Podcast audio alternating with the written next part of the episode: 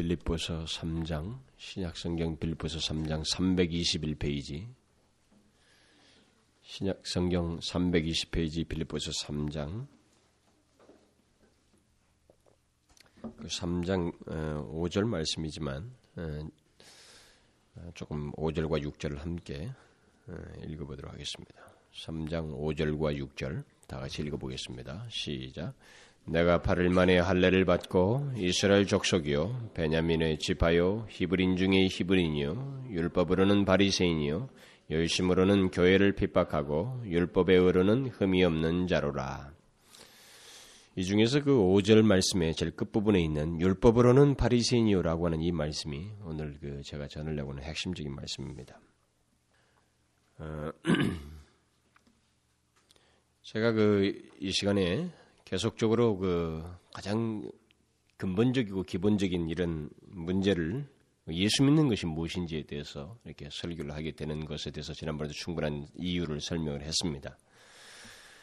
그렇기 때문에 음, 다소 여러분들이 그 이 주일 낮 예배만 그 말씀을 듣게 될 때는 이 방향으로만 계속 가는 것 같기 때문에 에, 여러분들은 다소 그 밸런스를 잃을 수도 있어요 하나님의 말씀에 대한 그러나 저는 어, 핵심적으로 뭐 금요일 날 같은 모임 빼고는 세 번의 설교를 굉장히 저는 이렇게 균형을 맞춰서 설교를 하려고 애를 쓰고 있습니다. 그러니까 메시지가 이게 예, 한쪽으로 치우치지 않도록 하려고 애를 쓰고 있는 것입니다.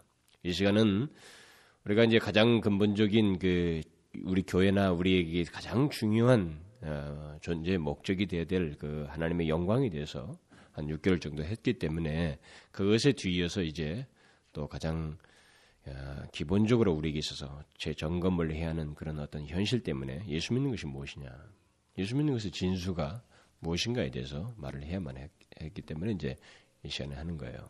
그리고 이제 오후에는 우리가 알다시피 어, 성경이 그 하나님의 자녀됨 그리고 구원의 그 영광스러움을 아주 그, 그 다분히 교리적이기도 하지만은 그 진리 자체가 굉장히 핵심적인 것을 살펴보고 있습니다.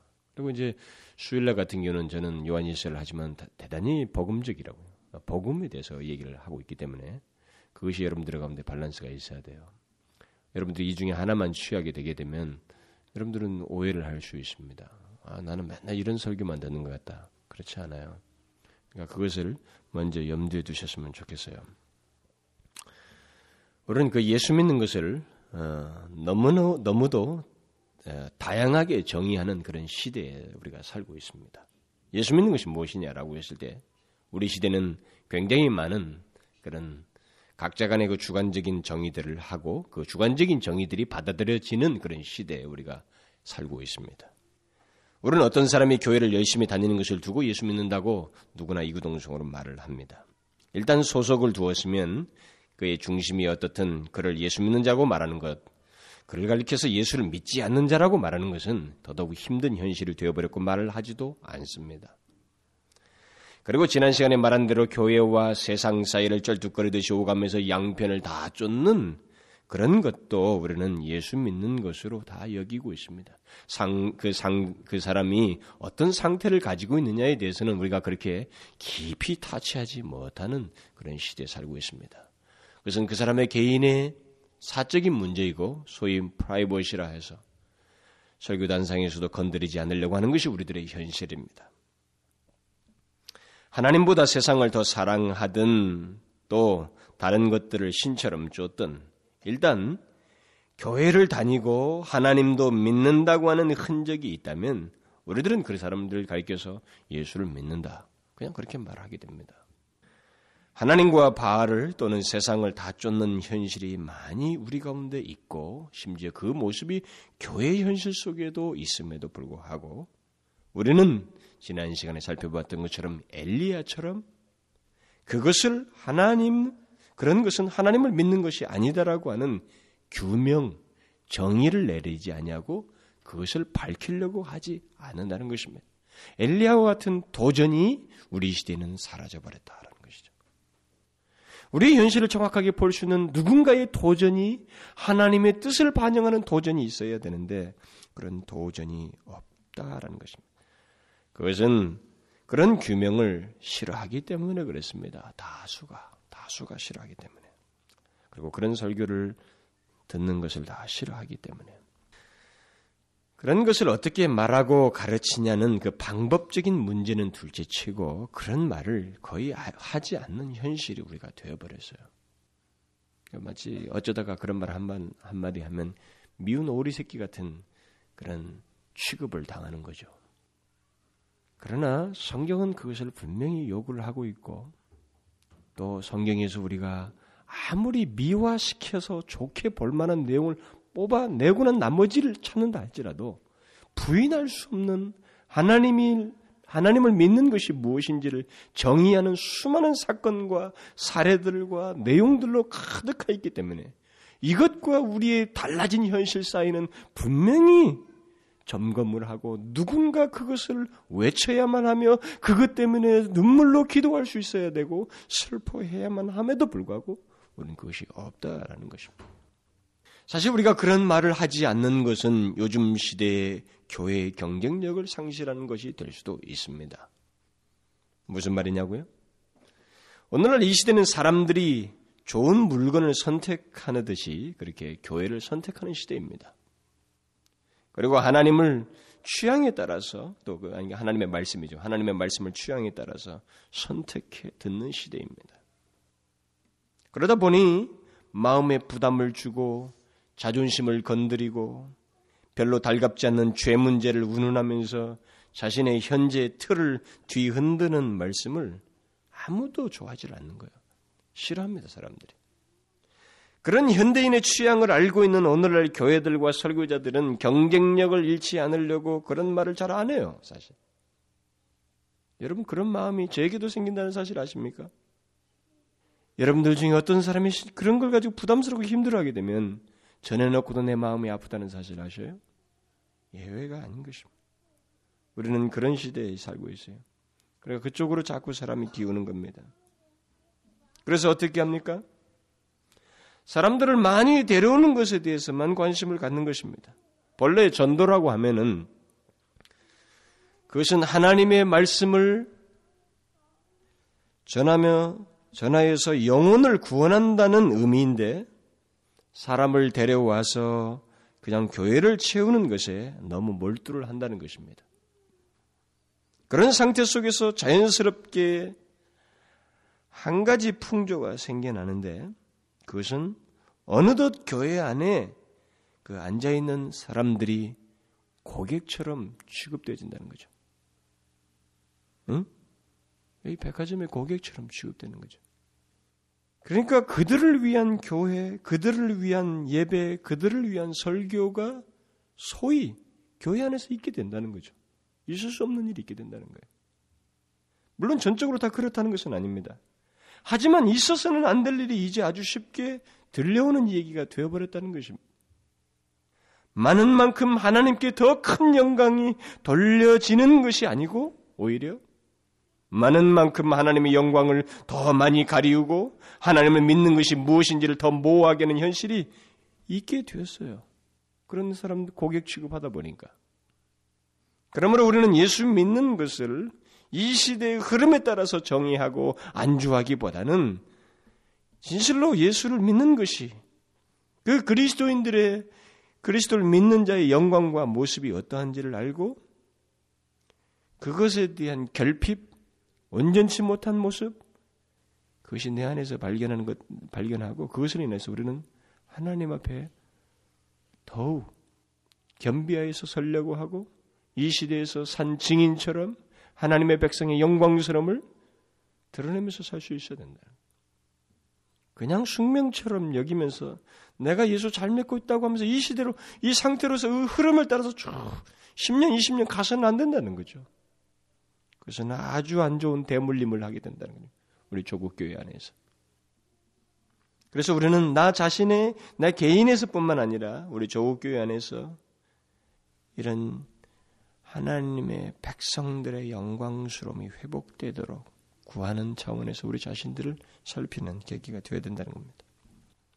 그래서 우리는 제가 두 시간을 말씀을 드렸지만 앞으로도 두세 번은 더 이 예수 믿는 것에 대한 오해부터 먼저 얘기를 하고 그다음 예수 믿는 것의 그 영광스러움, 그 진수들을 얘기를 하려고 그래요. 왜냐하면 이것을 벗기지 않냐면 여러분들이 이것을 인정하지 않으면 그 뒤에서 말하려는 것들을 제대로 알지 못하고 또 그 받아들인 정도가 다르기 때문에 그렇습니다. 사실은 저는 하나님이 여러 가지 지금 예수 믿는 것이 무엇인가에 대해서 너무 많은 생각과 너무 많은 말씀을 주어서 제가 이걸 어떻게 해야 될지 모를 정도로 정리가 안 돼요. 뒷부분에서. 저는 조금만 이렇게 하려고 그랬는데 시간이 지날수록 계속 저한테 더해지는 것이 많아서 어떻게 될지 모르지만 어쨌든 이 부정적인 국면은 그렇게 길지 않을 것입니다. 한 두세 차례만 더 하고 차근차근 나가게 될 것입니다. 이제 우리는 오늘 본문에서 우리가 한 가지 어, 예수 믿는 것에 대한 오해를 발견하게 됩니다. 그것은 이 바울이 자기가 그리스도를 믿기 이전에 가지고 있었던 어, 한 가지 오해입니다. 그가 과거에 아주 잘못 생각한 것이 있었다는 것이죠. 그것은 여기 뭐 5절과 6절에서 여러 가지 항목들이 다 일고되고 있습니다. 그것을 다 항목별로 구분해서도 얼마든지 설명할 수 있는 내용들이 그러나 너무 많은 긴 시간을 여기 부정적인 것에 내가 소요하지 않기 위해서 어, 간단하게만 어, 이 5절에 있는 후반부를 중심으로 해서 말을 들려고 말씀을 드리려고 하는 겁니다. 그는 자신이 이 5절과 6절에서 자기가 굳게 신뢰했던 신앙의 근거들을 여기서 지금 과거에 그 신뢰했던 그 신앙의 근거들을 묘사하고 있습니다. 그러니까 하나님의 백성됨을 나타내는 증표처럼 자신이 생각했던 것들을 이게 과거의 용어로 이렇게 묘사를 하는 거죠. 그 중에서 그 율법으로는 바리새니오라는 말이 저는 우리 시대를 조명하기 아주 좋은 적절한 말이에요. 이것을 제가 설명을 하겠습니다. 그러나 그에 앞서서 그가 자신의 하나님 백성들의 백성됨의 근거로서 신뢰했던 다른 것들이 지금 그 앞에 5절에 좀 나오고 있는데 그게 뭐냐면 뭐예요? 할례 받았다는 것. 이걸 그렇게 신뢰했다는 거죠.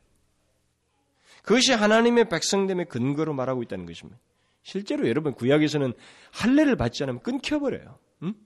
그 정도로 중요합니다. 실제로 그것이 없이는 하나님의 백성이라고 할 수 없는 강력한 외적 증거입니다. 그러나 여러분 구약을 보시면 알지만 이 외적 증거는 마음의 할례라고 하는 근본적인 실속 있는 내용에 따른 후차적인 증거입니다. 그런데 자기는 이것에 굉장히 신뢰했다는 사실을 말하고 있어요. 또 이스라엘 백성들 가운데 합류한 자가 아닙니다. 그는 중간에 이렇게 이방인으로 태어났다가 이스라엘 백성이 합류한 자가 아니라 나면서부터 이스라엘 사람이고 소위 말하면 뭐 우리는 말하면 모태 신앙이죠. 정통한 히브리인이었고 그래서 마치 하나님의 백성의 증표로서 그런 것들을 자기가 과거에 크게 신뢰했다는 것을 여기서 말해주고 있습니다. 여러분은 바울이 과거에 이런 것들을 신뢰 근거로 삼고 자신을 하나님의 백성으로 여기는 증거로 삼았다는 것에 대해서 가볍게 생각할지 모릅니다만은 그것은 경솔한 생각입니다. 그리고 우리에게 적용해서 생각해 보면 결코 그렇지 않습니다. 당시 유대인이면 그것도 바리새인이면 모두가 이렇게 신뢰했습니다. 이 외적 증거를 그들이 한결같이 하나님의 백성됨에 가장 신뢰할 만한 증거로 삼았습니다. 당시 유대인 중에서 그것도 바리세파에 속한 사람들 중에서는 어쩌면 바울 빼고는 거의 다가 이것을 신뢰하다가 그냥 갔어요. 죽었습니다. 정확히 알 수는 없지만 당시 바리새파 사람들 중에서 그런 생각으로부터 돌이킨 사람은 우리가 아는 바로는 바울 외에는 별로 생각이 안 나요. 그 정도로 그들은 그것을 철저하게 신뢰했습니다. 끝까지 고집했습니다. 그만큼 그 당시 유대인들의 절대 다수가 할례를 받은 것과 자신들이 이스라엘 백성이요 히브린이라는 것에 대해서 그것이 바로 하나님의 백성됨의 절대적인 증거로 여겼어요. 그 정도로 거의 절대적인 신뢰와 확신을 바울 또한 과거에 가졌었다는 것입니다. 그런데 그는 이제 그리스도를 믿고 나서 그것은 하나님을 진실로 믿는 증거가 아니다. 그것이 있다고 해서 하나님을 믿는다고 말할 수 없다라고 이제 회고하는 거예요. 그러나라고 하면서 자기의 전환이 생기고 나서 그렇게 말을 하고 있습니다. 그러니까 예수 믿는 것은 그런 것들을 신뢰하는 것이 아니다라는 겁니다. 여러분 제가 이 시간에 설교하는 것은 대단히 단순한 진리입니다. 아주 기초적이고 단순한 진리. 그러나 단순하고 기초적인 것이 우리 가운데 얼마나 무시되고 있고 거기에서 우리가 큰 결점들을 가지고 있는지를 보셔야 됩니다.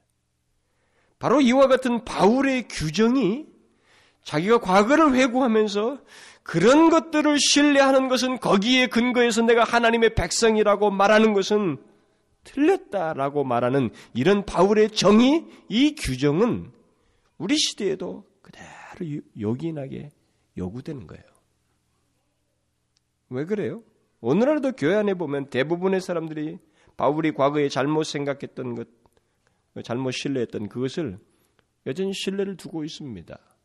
굉장히 많이 두고 있죠. 바로 이거예요. 어쩌면 유대인만큼 강력하지는 않을지 모르지만 오늘날 교회 안에는 많은 사람들이 유대인들이 신뢰했던 그런 외적인 증거들을 다시 말하면 세례를 받고 또 믿는 부모 밑에서 태어났다는 것, 또 믿는 가정에서 자라났다는 것, 자신이 어릴 적부터 교회를 다녔다는 것 등을 예수 믿는 것의 증거로 삼습니다. 뭐 유아세를 받고 뭐 더하죠 그러면 뭐 캐톨릭은 영세를 더 중요하게 여기죠. 유럽에서는 영세 받는다면 난리가 납니다. 야 온 뭐 전 식구들이 다 가요. 이탈리아 같은 데는 더 심합니다. 스페인 같은 이런 데. 그러나 그런 외적 증거들을 가지고는 얼마든지 가지고 있어도 예수를 믿지 않는 자와 같을 수 있다라는 것이에요. 그런 증거들은 더욱 중요한 내적인 증거를 갖고 있지 않을 때 바울과 같은 내적인 변화가 없이는 예수 믿는 것의 증거가 될 수 없다라는 것이 여기 바울이 내린 정의입니다. 이 정의가 우리에게 요긴하다는 거예요. 필요하다는 것입니다. 어떤 사람이 세례를 받았으면 우리는 별 의심 없이 아, 그는 예수 믿는 사람이구나. 이렇게 말해버립니다. 게다가 부모가 목사이고 부모가 장로이고 권사이고 집사이면 그리고 어려서부터 그런 부모 밑에서 자라왔다면 당연히 예수 믿는다고는 말하죠. 사실 이것은 우리 모두가 가지고 있는 통념입니다. 이 통념이 안 부서져요. 이 통념 속에서 아 내가 진실로 예수 믿는 건 맞아? 하나님을 진실로 내가 믿고 있어? 이런 심각한 질문을 던져보지를 않습니다, 사람들이. 우리가 서로 그렇게 인정하면서 놔두는 거예요. 만일 자율권만 허락되면, 그래서 부모의 끝나풀에서 벗어나기만 하면 그 사람은 예수를 안 믿을 사람이에요. 실제로 그런 사람이 많이 있잖아요. 그렇게 해서 계속 부모 밑에서 모태 신앙으로 잘 자라왔는데 그 주일날 갈 때 같이 가고 뭐 할 때도 가지고 잘했는데 결혼해서 분가를 하고 외국에 가고 어디를 갔는데 예수를 안 믿는 거예요. 우리는 그런 통념을 가지고 있지만 이 통념이 부서져야 된다는. 바울이 지금 부시고 있어요. 변화를 느꼈고 나서.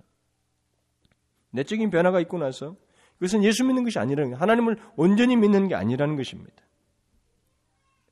우리는 이 시대에 이런 정의가 필요하다는 거죠. 아무리 세례를 받고 모태신앙이고 부모가 목사이고 장로를 할지라도 그가 그런 상태를 가지고 있던 그 외적 조건이 그를 예수 믿는 그 사람으로 정의하지 못한다는 겁니다. 절대 정의하지 못해요.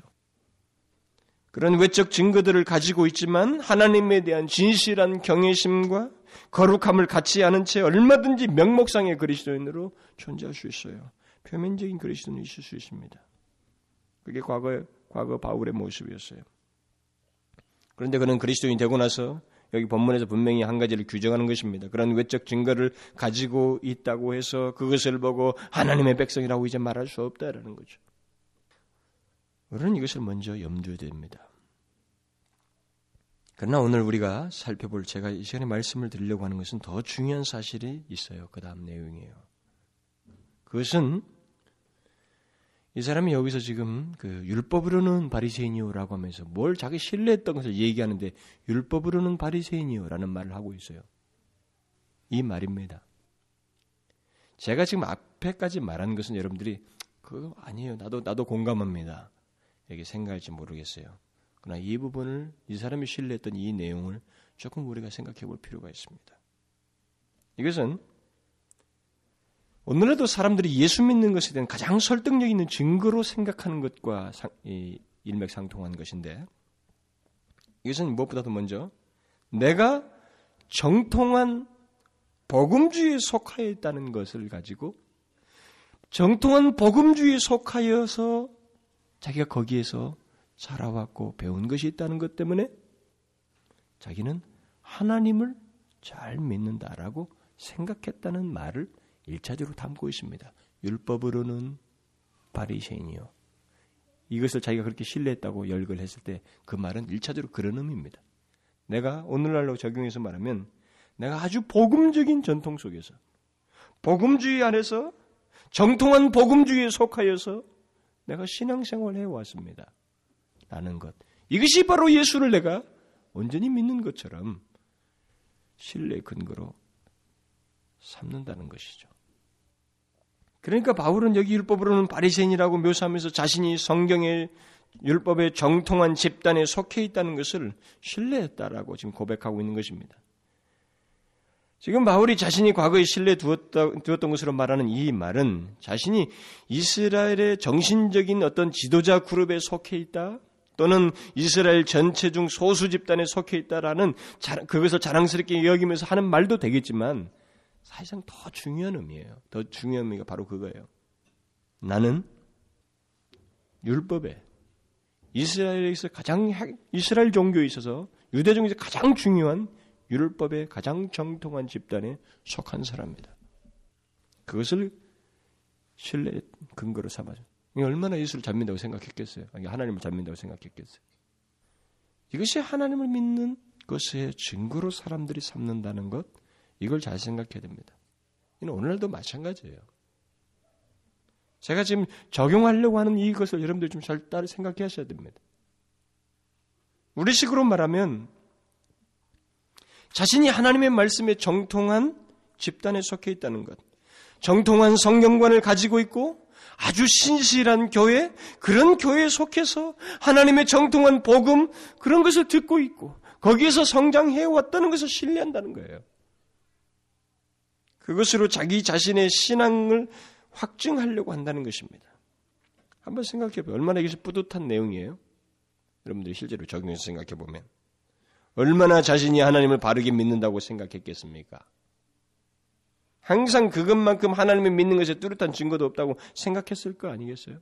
우리, 우리, 우리가 그런 증거를 삼지 않겠어요? 실제로 당시 유대 전통에서 바리새인들은 하나님을 믿는 신앙에 있어서 자신들이 정통성을 가지고 있다고 주장한 사람들입니다. 그리고 사회 통념도 이렇게 그렇게 인정하고 있었어요. 특히 그들은 율법의 정통한 최고의 집단으로 여겨졌기 때문에 다른 사람들은 다 몰라도 이들만큼은 하나님을 제대로 믿는다, 믿는다고 하는 이런 통념을 자신뿐만 아니라 그래도 외적으로나마 주변 사람들이 가지고 있었습니다. 그러나 오늘 본문에서 바울이 무엇이라고 말하고 있어요? 그것은 하나님을 믿는 것이 아니라는 것입니다.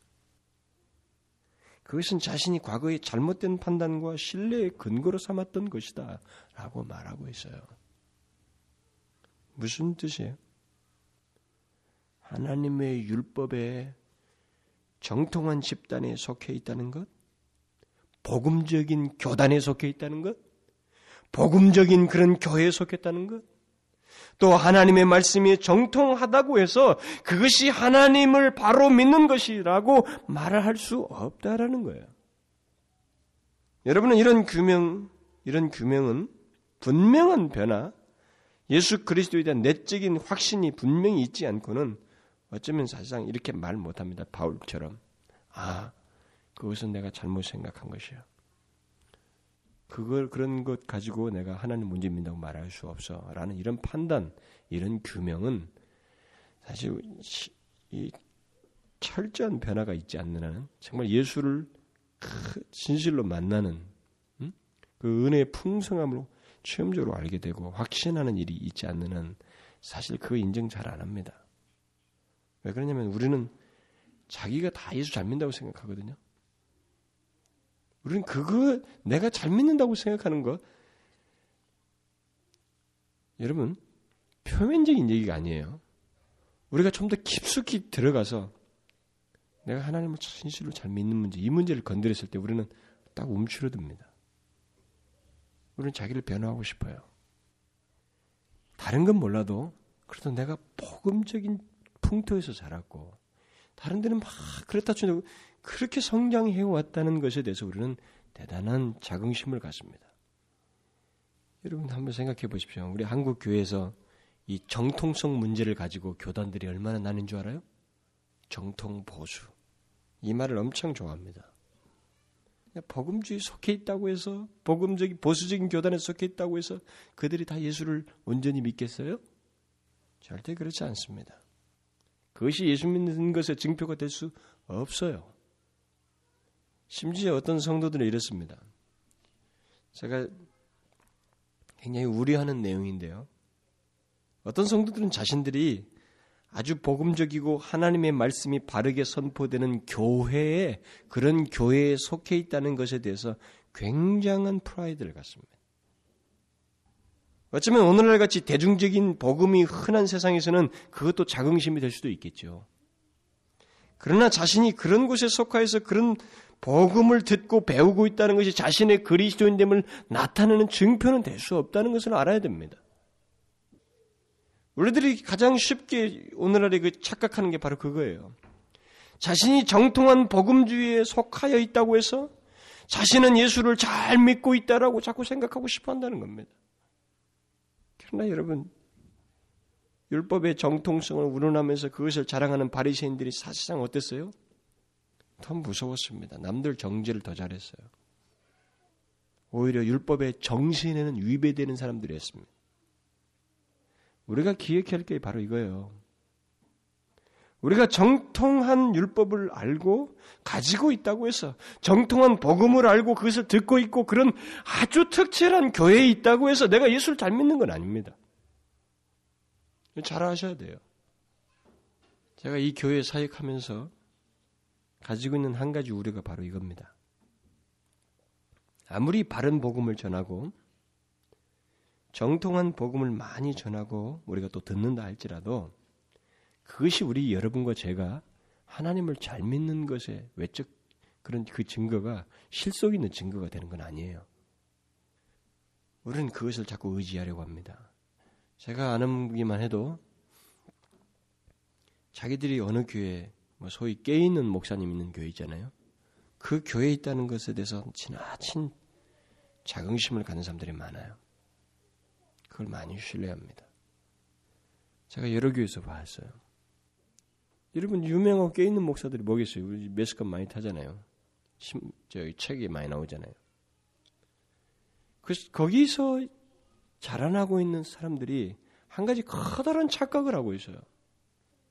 복음으로는 바로 이런 진영이야.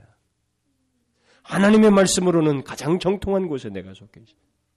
율법으로는 바리새인이야라는 것 똑같은 맥락에 서 있어요. 예수가 아닙니다. 마치 자기 교회가 특별한 교회인 것처럼 또 자신은 그 특별한 교회 다님으로서 예수를 잘 믿고 있는 것처럼 자꾸 생각을 하려고 그래요, 사람들이. 여러분, 우리 교회도 그럴까요? 우리 교회도 뭐 그나마 난 교회라고 말할 수 있을까요? 천만의 말씀입니다. 저는 그렇게 말 못해요. 하나님께서 우리 교회는 여러 개 교회 중에 하나로 딱 둔 거예요, 그냥. 뭐다 나쁜 교회 아닙니다. 이 안에서도 변화가 있어야 되고, 음? 실제로 예수 때문에 영혼이 뒤흔들어지는 하나님을 향해 전폭적으로 헌신하고자 하는 내적인 변화가 없으면 이 교회도 무서운 율법적 집단이 되는 것입니다. 너희는 복음을 잘 전한다고 하면서 고작 그거야? 이렇게 될 수 있는 거예요.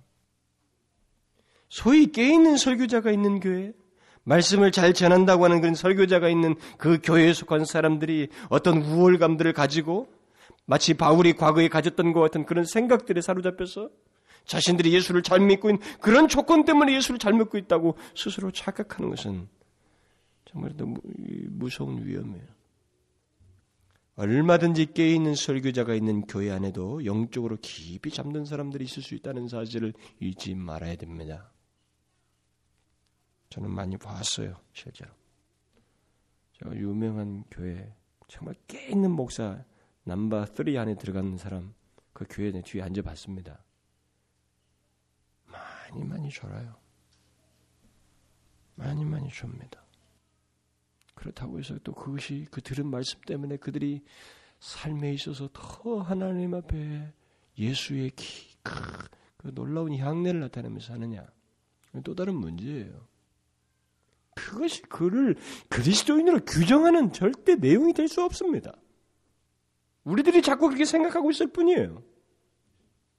만일, 만일 어떤 사람이 깨있는 교회에 속하여 있다면 그것은 나름대로 특권이 될 것입니다. 그러나 그 특권이 무엇이겠어요? 여러분 제가 잘 기억해 주세요. 만일 깨있는 교회 있다고 생각한다면 그런 교회가 실제 있어서 그 교회 있다고 하면 거기에 속한 사람에게 특권은 뭘까요? 율법으로는 바리새인이라는 이런 표현이 아니에요. 복음으로는 우리 교회야. 나는 복음주의 진영이 있어. 이게 아닙니다. 특권이 있다면 저는 이거라고 생각이 돼요. 그는 그곳에서 더욱 깨어서 하나님을 진실하게 섬기도록 외치는 말씀을 들음으로 인해서 마음이 더 아프다는 것. 이게 나는 특권이라고 생각이 돼. 더 마음이 아프고 자신을 더욱 많이 살펴야만 하고 하나님의 은혜의 인도를 더욱 많이 받고자 하는 열망과 촉구를 듣고 있다는 것. 이게 특권이지.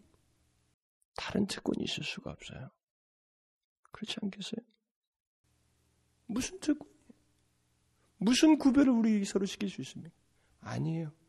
진짜 그가 깨있는 교회에 있다면 그에게 특권은 얼마든지 현상 유지를 잘하면서도 예수를 잘 믿을 수도 있을 텐데 더 하나님 앞에 바로 서도록 촉구함으로 인해서 마음이 아프고 하나님 앞에 그것 때문에 더 영적인 진보를 위해서 힘쓰고 수고하는 그런 일이 지속적으로 그에게 있다는 것. 그게 그에게 있어서 특권이겠죠. 다른 게 특권이겠어요? 여러분도 이런 특권을 누리고 있습니까? 저는 이게 그리스도인의 특권이라고 생각이 돼요. 그가 진실로 살아있는 그리스도인이면 그 특권을 누리고 있어야 됩니다. 하나님 앞에 나왔을 때 나의 부족함이 보이고 주의 크신 은혜 때문에 어찌할 줄을 모르고 그래서 최선을 다하고 싶은 열망을 가지고 아, 내 인생이 짧다. 전체를 들여도 내 인생이 짧다. 오, 하나님, 어찌할까요? 제가 어떻게 하면 하나님 앞에 성실하게 살 수 있습니까? 이런 감격을 가지고 감격을 매일 그 도전을 받고 그렇게 그것에 의해서 살아가는 것 그게 그 사람의 특권이겠죠. 다른 특권 아니에요. 그냥 자신의 상태에 안주해서 가만히 있도록 놔둘 수도 있는데 깨 있는 사람이 있어서 더 많은 진통을 겪게 하는 것. 그래서 하나님께 더 가까이 가게 하는 것. 저는 그게 깨 있는 교회 특권이라고 믿어요. 그러므로 여러분, 다른 외적인 조건에 우리는 어떤 내가 예수 믿는 것의 증거로 삼을 수 없습니다. 내적인 변화가 증거예요. 그거 다음에 그것의 드러남으로 어떤 외적인 게 있을 수 있겠죠. 그 다음 바울이 율법으로는 바리새인이었다고 했을 때 그 말이 갖는 또 다른 의미는 자신들이 율법에 엄격한 사람들이었다고 생각함으로써 그것이 바로 하나님을 잘 믿는 것이라고 생각한 것입니다. 그 내용을 담고 있어요. 그는 자신이 남들과 달리 율법에 대해 엄격한 준수를 하는 바리세파에 속한 사람이었다는 것을 신뢰 근거로 삼았습니다. 그것이 바로 하나님을 잘 믿는 것이라고 생각했던 것이죠. 그러나 여러분도 알다시피 주님은 그런 바리새인들이 순전히 껍데기뿐이었다라고 말씀하셔요. 응? 안은 더럽고 겉만 깨끗하다라고 하면서 외식자들이라고 말했습니다. 우리들이 범하는 실수가 바로 이것입니다. 우리는 어떤 사람이 종교적으로 엄격한 모습을 보고 특히 하나님의 말씀을 외형적으로 엄격하게 지키려는 모습을 보게 될 때 그 사람을 우리는 예수 잘 믿는다라고 통념적으로 말합니다. 누가 그걸 부인하겠어요? 그것도 교회 직분자가 그러는데 오래 믿은 사람이 그러는데 누가 그걸 말하겠습니까? 우리는 그렇게 말합니다. 다윗처럼 아니 여기 바울처럼 변화된 다음에 그런 판단을 이런 규명을 못 내려요. 우리가 실제로 생각해 보면 압니다. 이 사람이 말한 것처럼 바리새인들이 어땠어요? 안식일에 너무 철저했습니다. 안식일을 철저해요. 그들은 금식을 매주 했습니다. 두 번씩. 11조를 너무너무 정확하게 드렸어요. 그리고 성경이 기록된 율법은 물론 전통적으로 내려오는 유전까지 지켰습니다. 근데 뭐예요? 다 껍데기로 됐어요. 그래서 너무 그렇게 유전까지 잘 지키다 보니까 우리 교회 안에도 그런 유전이 많잖아요. 성경은 두째치고 교회 안에서는 이런 건 이렇게 해야 돼. 그런 것까지 잘하는 사람 보세요. 뭐 그냥 교회 안에서 성장하는 사람한테 야 교회는 봉사는 이렇게까지 해야 돼. 그러면서 그렇게 말해주는까지도 잘 따라서 지켜나오는 사람이 있어요. 그렇죠? 그러면 얼마나 성실해 보입니까? 얼마나 예수를 잘 믿어 보여요.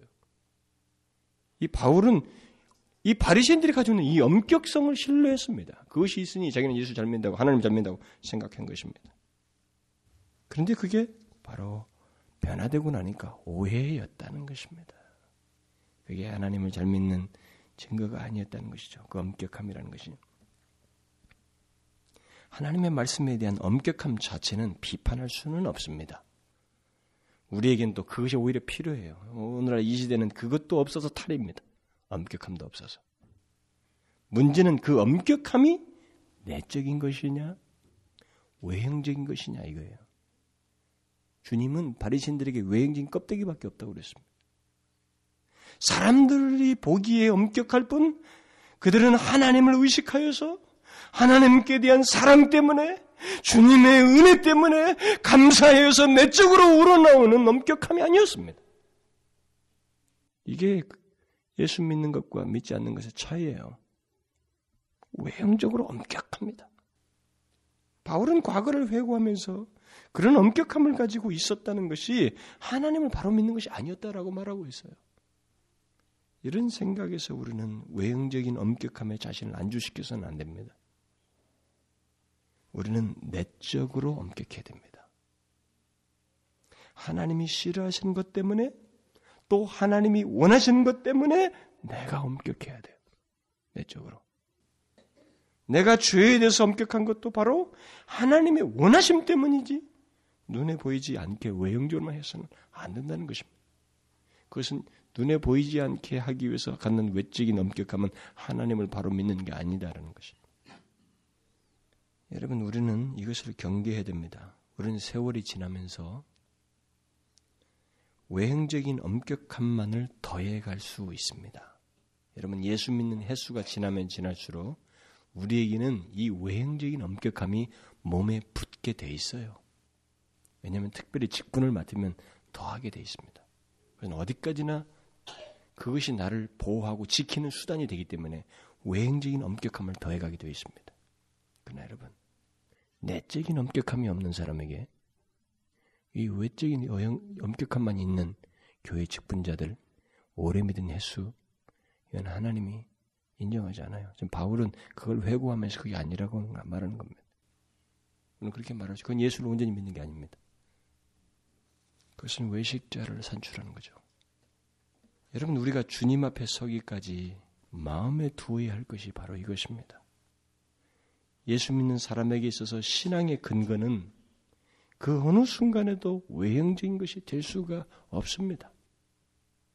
세를 받았다는 것이 증표가 될 수가 없고, 모태 신앙이라는 것이 증표가 될 수가 없어요.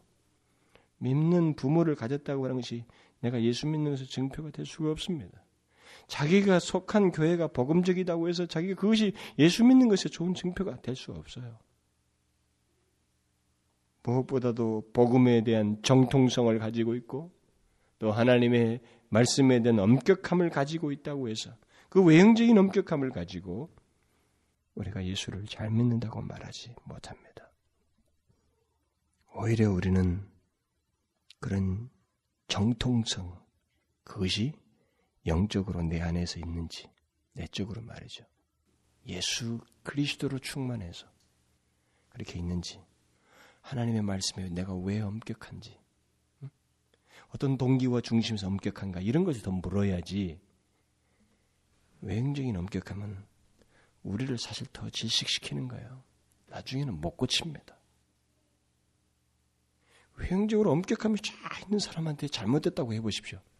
바로 칼이 날라온다고 사실은. 예수님이 그거 아니에요? 바리새인들의 화를 지적했습니다. 그들은 거짓되다는 거죠. 바리새인들은 예수님 못 죽여서 안달이었습니다. 여러분 잘 생각하십시오.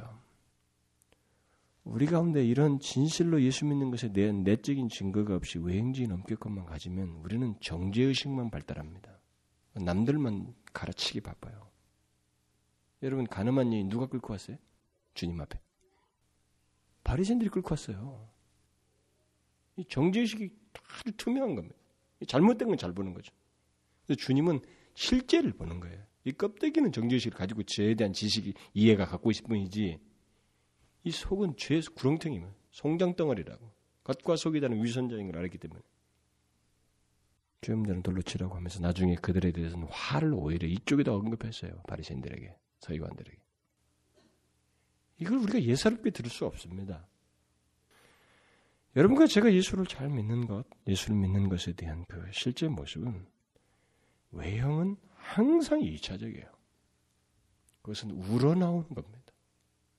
내적인 변화에 대해서 우러나오는 거예요. 주님에 대한 충만한 이해 때문에 우러나오는 거예요.